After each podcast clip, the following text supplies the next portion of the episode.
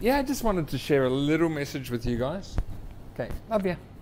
Um, we uh, the kids are doing their homework in another room, and I'm in here now. This is not my first time recording this message for you, but hopefully this will be the last, um, because it's been on my heart. Like this whole journey we've been on has been as a pastor has been a privilege and a challenge, and Don and Jesse and the rest of the team at Albany will tell you the same. We've all learnt so much in the last two years. I mean, battling all of the challenges that come with the world being in a pandemic. And the interesting dynamic we have is that although we are Inspire Church Singapore, more than 50% of our congregation is from the US. Um, and from all over the US. We have people from South Africa and the UK, and we actually have a lot of people that tune in that have once been a part of Inspire Singapore but still call it their home. And so we have people from uh, that are from Africa but living in Canada, and again, people in Colorado and South America. Uh, we looked at our podcast stats, and more than half the people that listen to our podcast are in LA. So we Inspire Singapore has become a very diverse international church, and with that we have a lot of people with um, different views about faith, different backgrounds. Um, I tried to list them all the other day and I got muddled up, but if you can imagine any kind of denomination, we have it represented. And so what we always try and come back to is the heartbeat that this thing is all about Jesus. That no matter what rituals, what liturgy, what beliefs or details or small facets of scripture you get stuck on, we need to bring it back to the heart of Jesus and who he called us to be as a church. And what I love is what we have been called to be as a church is simply love. And that comes from those amazing pastors that are sitting at home right now watching this with you, Pastor Don and Julia. And so our heart goes out to them. And you guys, if you have their number right now, just take a moment. You can pause me and come back. Take a moment to send them a message of your appreciation to them. Because I have, ne- I'm I just turned 46, and in 46 years, I've never encountered somebody who so freely gives trust and love and empowerment as Don and Julia, of course. That this this couple have, I've seen myself grow because of their leadership, and I see our church growing because of what they planted in our lives nearly 20 years ago. And so, what's happening with you, you know, you have the privilege of this incredible team and this incredible heartbeat, which is expressed through your four echoes or your five echoes, that you are better together, that your church is beyond Sundays, that you're surrounded in prayer, and that you love people and you pursue God. And of course, all of that, you have fun while doing it. And those statements are a reflection of the life that's been lived in this place for over 20 years. And when I say this place, I mean Inspire, where it started as Albany Christian Centre, um, up the road a little bit in William Pickering. Oh no, sorry, you were at Stadium. I actually joined the church when we were at the other William Pickering. And it's just been a great journey to be on. But as I've been reflecting as a pastor through this season, one of the areas that I have to keep coming back to is to keep people focused on their relationship with Him. Because at the moment, our relationship with God can become very results focused. And when I say that, you know, I want just think of your prayers in the last two weeks. Many of you have lost jobs, and uh, our people included. We have had quite a few people within the church who have had family members die from COVID 19. Uh, the reality of it, we've got several families who weren't able to go and say goodbye to their parents and loved ones because of this disease, this virus. We've had um, people lose jobs. We've had so many people have to relocate. I know you're in the same position that it's brought a real this is a season of challenge, but it's not the first season of challenge that any church has faced or that humanity's faced. In fact, it, it pales in comparison to some of the things that have happened in history. But it's been difficult nonetheless. But what this has done, one of the, the negative side effects is it's made us results focused. As in, God, you need to give me a new job, you need to bring my finance, you need to heal this person, you need to do this you need to look after our mental health and our anxiety, which are all important prayers that we have to pray. Unfortunately, when you're in a long term state of crisis and trauma, you get so focused on needing your healing or needing your liberation that the, the heart of who you are as a person of faith, the heart of who God's called you to be as a Christian living in this world and interacting with people and bringing heaven to earth, that can sometimes get sidelined. And I've just spent a few, if you like, preaching themes or the last few seasons in our church just bringing us back to who is Jesus? Who is Jesus in your life? And what is it that he wants to do? And so there's this amazing scripture that I want to have a quick look at. We're going to go to Ephesians uh, 1, I believe, once I open my iPad. I don't, uh, normally I make great, uh, take advantage of somebody who gives me all the scriptures almost on a, um, you know, camera thingamy-bob so I can read it on the screen. But I have to do it myself for this. So let's see where we are. Let's go to Ephesians 1 7 to 10. I love this because the scripture takes the entire Bible and it sums it up. It takes all of creation, all of human experience, and all of life, and it brings it into what does this mean? Who is Jesus and what does this mean? And so I'm going to go Ephesians 1 7 to 10. Um, if you can hear people talking, it's because there's a public toilet right just over there and they like to stand outside this door. They don't realize this is in, and they talk loudly. so, um, but then you wouldn't get the nice backdrop of the shop houses behind me. So there's the give and take. Hey, but look, let's look at Ephesians. So, in him we have redemption through his blood, the forgiveness of sins in accordance with the riches of God's grace that he lavished on us.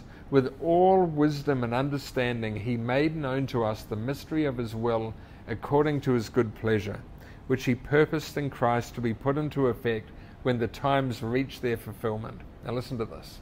So, he's talking about when the times reach their fulfillment, when all of time, when all of creation, when heaven and earth are done away with, and there's the new heaven and earth. It's called the resurrection. Uh, in Matthew 21, Jesus calls it the restoration of all things. Peter calls it the restoration of all things in Acts 3. Uh, Paul here um, gives it, talks about everything being brought into fulfillment. So every, almost every New Testament author has a different way of describing what happens in the end. That it's the fulfillment, the restoration, the the yeah the purpose of what Jesus was doing with all of creation. Listen to the sentence. To put into effect when the times reach their fulfillment, to bring unity to all things in heaven and on earth under Christ. It's amazing. I'm just going to pop that down by my foot and I'll get it again later if I need it. It's amazing because all things, not the good, nice things, not the good parts of the story where you got healed, where this went well, but the job loss, the loneliness, the isolation, all things get brought into unity. Now, that word unity is a Greek word that's actually only used once in the Bible. It's, um, it's a mathematical term, and the word is anakaphe And I said that without using any notes. I should get a pay rise just for being able to say anakaphe But what this word means is it, it, it's basically meant to take a whole bunch of numbers and sum them up under one number. It can also be uh, translated as recapitulate, which means to take an entire story or a set of things and reframe it and rename it and summarize it. And so imagine this that the cross, that the life and death and resurrection of Jesus, I just noticed my hands are really dirty. This is paint. Um, we're still painting bookcases and things, but I don't want to be distracted. So, imagine this that under Jesus, all things are made new, all things are retold. That when we step back from the story, when we look at the final season and we see our life and everything in place, suddenly it's made new. It's it's retold and reframed within what God was doing the whole time. And you know, I love it that the Bible at times says, "Who are you?" but a speck of dust on the wind. And yet, that speck of dust is part of an amazing movement through history that brings the restoration of all of creation together. That no matter who you are, who you encounter, what hurt has been done, or, or what person has caused harm, in the end, He's going to restore them and restore you and bring it together. And it's beautiful. And sometimes I love to bring, just to bring my focus back to that. When I get so inward focused on myself, on my troubles and the difficulty and the challenge and the crisis and whatever else, especially at the moment, you guys, you're back in lockdown and we pray for you. We feel, you know, we, our heart really goes out for you. But don't get lost in that small moment because it's only a small moment in the picture of the bigness that God is doing. And so I was sharing this recently with the church and just about the bigness of God and about the love He has that He wants to bring everything to Himself. And somebody listened to it really contently and then intently, I should say. They were online and they messaged me afterwards and they said, Okay, I get what you're saying, but this person shared with me, look, that they had been abused as a child. And they said, Are you trying to tell me that one day, when God restores all of the universe and He restores all of creation to Himself, that I'm going to be there in the heavens or wherever, and I might see my abuser there with me, and I have to be okay with that? Like, and they said, So, what's the answer? And yeah, I had it, it's a challenge because it's easy to talk about God's grace and His beauty and His forgiveness and and His love for all when it's about us. When when it's about you being loved by God, that's great. But when it's about the person that has actively hurt or destroyed aspects of your life, knowing that God wants to restore them as well is a challenge. And I really had it on my heart when I shared it with uh, your Pastor Jesse and with Pastors Don and Julia about this message. I really felt that this is a good message for us as a church internationally between New Zealand and Singapore because we can get so focused when we're in trauma on our own healing that we forget that our faith is not just about us. You guys are living on, on the line of New Zealand at the moment that is trying to be COVID free, which means you will be interacting with the church and building the church together and in life groups and interacting with everyone. We, we haven't had that for nearly two years. And the, the most people I've interacted with in a small group where I'm allowed to stand with them is eight, and that was between February and March. The rest of the last two years, the largest group size I've been in is five. Although we have everyone at church, we're not allowed to interact with anyone outside of our bubble. So we've, we've had it different to your journey. But what we've noticed is as we're introducing people back into relationship and as you're going back into the context of being back in your whole family and back in all of your friendship networks and everything, is the old issues of bumping into people that you do not want to see or that have caused you harm is remembering that our faith is about stepping over those barriers and those lines. And so I have a story I want to share with you. Now, I'm not going, it's, there's a whole lot of scripture. If I was to read this to you, and actually recorded it earlier, it took 25 minutes of me looking at my iPad reading scriptures. And so I'm not going to do that with you for this message, but if you want to trace the story along, we're going to read. Um, go- I'm going to tell you part of the story from Acts six. It's about midway through Acts six to the end. Then we're going to pick the story up in Acts, uh, the end of Acts seven and the beginning of Acts eight. I want to talk to you about Acts nine, and then we're going to leap all of the way to Acts 21. So there's a lot of scripture there with an Acts. And I just want to frame it that within these, these issues of discovering the bigness of God, I wanted to start there because I want you to know that there's more in store from you. That the heartbeat of our church, the heartbeat of our faith, is about loving people, is about loving them without an agenda, but simply extending to them the grace and the beauty of God. And so as we do that, we have to overcome things and people that we may not be naturally able to love in our own capacity. And so we have this story in Acts 6 where the church is growing hugely, but there starts to be some issues with the distribution of food. There's, there's different groups of Jews, and the, um, one group's getting a lot of food, but the widows from another group are being neglected. And so they go to the apostles. So you've got Peter and the other disciples, and they say, Look, guys, this is a huge issue. And they say, Well, we don't have the capacity to do this. We don't have the capacity to distribute food and to look after the grievances within our growing community of thousands. So they appointed seven people. And those seven people were a bit like pastors, but they were also just like the hospitality team their main role was to wait on tables. But they were appointed because of their power, their wisdom, and their, um, their, their understanding, their ability to flow in the Holy Spirit. And so among these were two people, Philip and Stephen.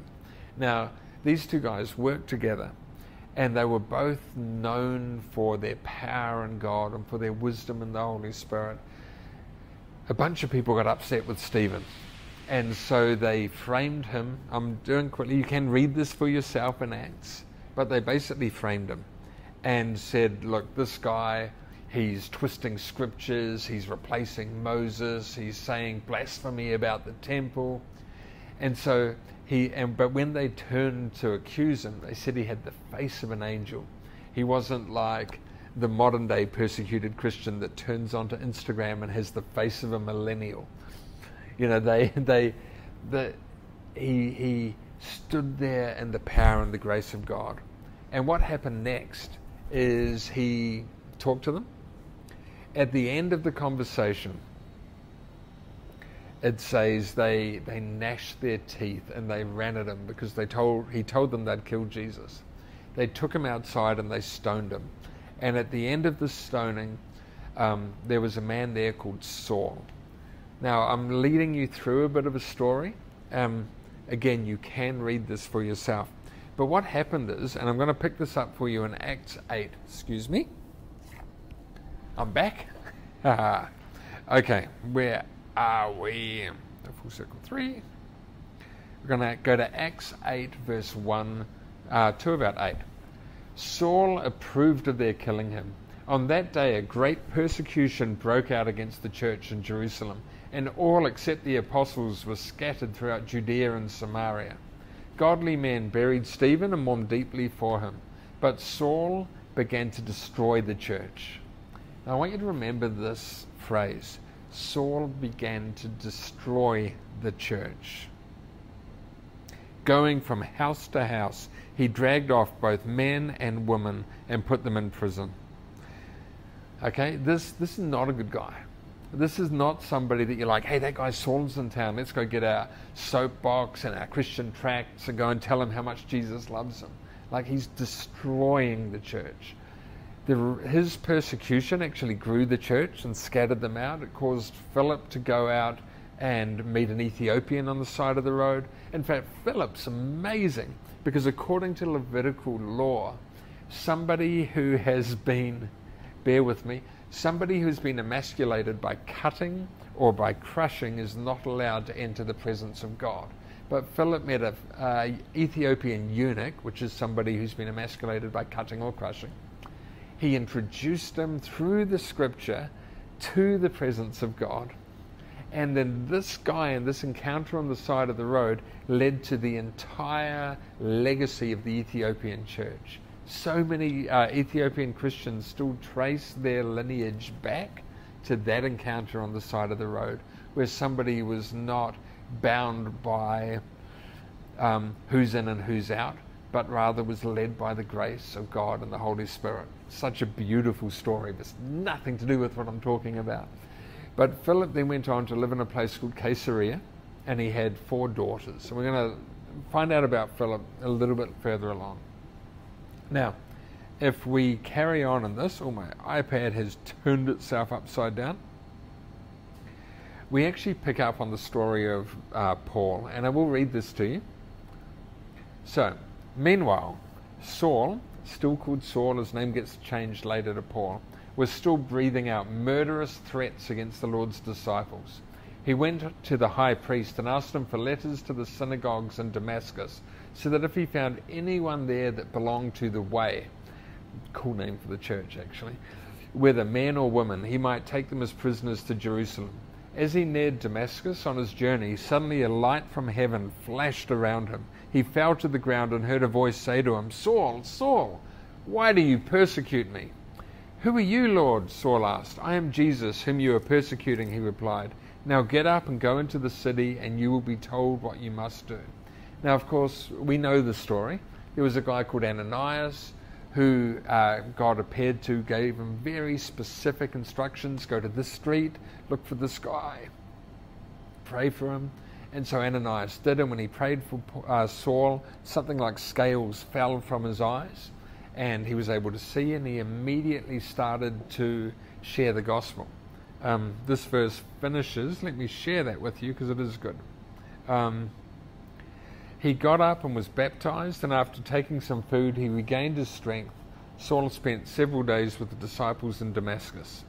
Now, something happens. If you've read the Bible, if you've read any of the New Testament, then you've read words that Paul has written. Paul, the guy that was just described as the destroyer of the church, dragging men and women from their homes and imprisoning them, approving and sentencing people to death, became the main influence of what we call Christianity today. That the four Gospels are written influenced by Paul's ministry, that the letters to the church, that the directions and the encouragement that the New Testament church received were from Paul. It's interesting, right? Would you allow somebody that you knew destroyed Inspire Church Albany 10 years ago to come back and give you directions on how to make the church better. Because that's what's happening here. Would you allow somebody who destroyed your marriage to then walk in and give you marriage advice, or destroyed your childhood, or destroyed your school experience, that person that made your life a living hell in sixth form, or just berated you in university? That if they'd had a transformative encounter with God, in reality, let's let's not pretend that we're Christians watching the TV or the computer right now. In reality, it's not as easy as it sounds on paper. That this person that actively destroyed their lives is now the person that's there telling them how to do it. and so when I read this scripture, I was hoping that I could find a link with somebody that had witnessed Paul's destruction and how they reacted when they saw him. And so we're going to go to Acts 21. And I just want to share this with you because this really ministered to me. So Luke's writing this, and Luke had walked with Saul, who became Paul. He documented the entire journey of the church. And they came to this moment where, reading from Acts 21, verse 8. Leaving the next day, we reached Caesarea and stayed at the house of Philip the evangelist, one of the seven. Remember Philip, who knew Stephen well, who fled from his life from Saul, who had just killed Stephen. Philip, who settled in Caesarea. Paul and his companions are staying at this guy's house. Now listen, he had Actually, when we read this in Scripture, we can miss it. He had four unmarried daughters who prophesied. After we'd been there a number of days, a prophet named Agabus came from down from Judea. Coming over to us, he took Paul's belt, tied his hands and feet with, tied his own hands and feet with it, and then said, The Holy Spirit says, In this way the Jewish leaders in Jerusalem will bind the owner of this belt and will hand him over to the Gentiles. When we heard this, we and the people there pleaded with Paul not to go to Jerusalem. Okay. I have two daughters, as we talked, Hades and I talked about before, our 13 year old and our 11 year old. Um, we now limit the amount of people we have stay with us because we have teenage daughters and so we're protective of them. I am a dad.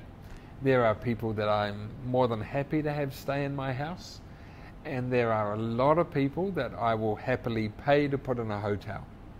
And so I think most of the dads watching this would agree. I read this and it just occurred to me would you let the person that murdered the guy you used to work with, that ran you out of Jerusalem, that actively destroyed everything that you stand for, go and sleep in the house with your four unmarried kids? Because I would not. I would struggle.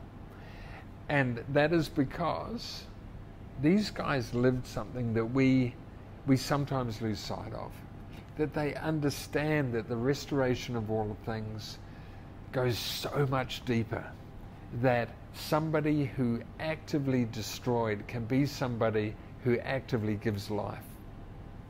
That the person that was the villain of your story may one day become the hero within your story, or may, you know, become such an important mentor to you that you want them there, that you would plead for them not to go to a place where they could be imprisoned, where you would beg them to save their life. It's such a beautiful story, actually, of what forgiveness looks like, of what restoration looks like. And I share this because we are Western Christians. Look, we're, we're really good at drawing boundaries and keeping ourselves safe and looking after our wellness, which, don't get me wrong, this is important, okay? To an extent. There are times where God calls us to love where we may not have chosen to love. In Matthew, Jesus says, it, It's of no benefit for you to love the people that love you. It's of no benefit for you to only forgive the people that say sorry to you, or only feel forgiveness towards the people that, well, that person may have done that to me, but they're a Christian now, so God's forgiven them. God's forgiven them anyway. He's got you on a journey of letting them go. I once uh, heard this amazing message on forgiveness, and the crux of the message was is that forgiveness is about setting somebody free. And when you've released them, you realize that the person that was set free was you. Now, it doesn't mean that you're not going to wake up hurt or angry, but it means that you have committed to waking up less angry, committed your thoughts to dwelling on them less furiously, that you are willing to see that if God is able to work in your life, then He's able to work in their lives.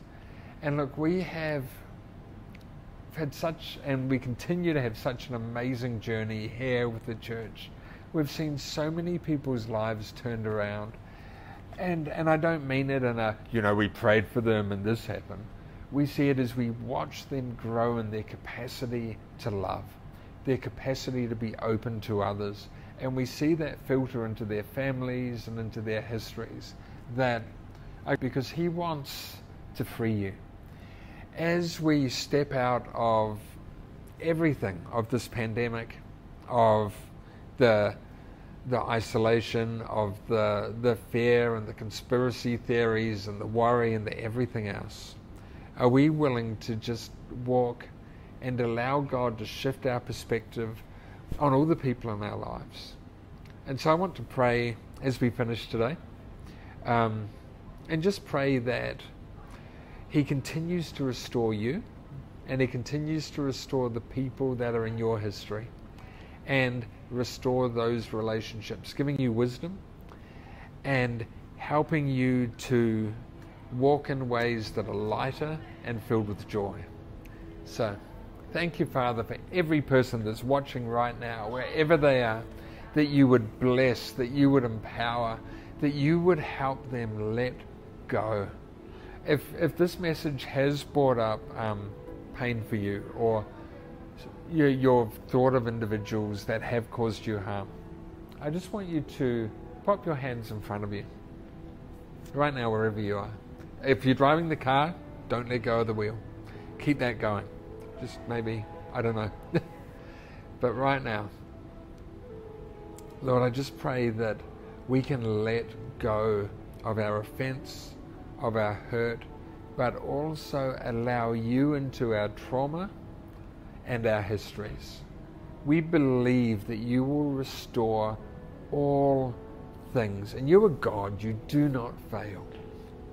So we trust you to restore us and our hearts and our lives, and we trust you to restore the people that have hurt us. Help us to be like Philip, who can one day see what you see in people, that can see all of the potential and all of your grace and beauty in somebody's life, that they can go from being someone who's destructive to someone who's life giving. Help us to see the people in our lives with your eyes. And help us to, to continue to grow in this and have hold our hurts lightly and loosely.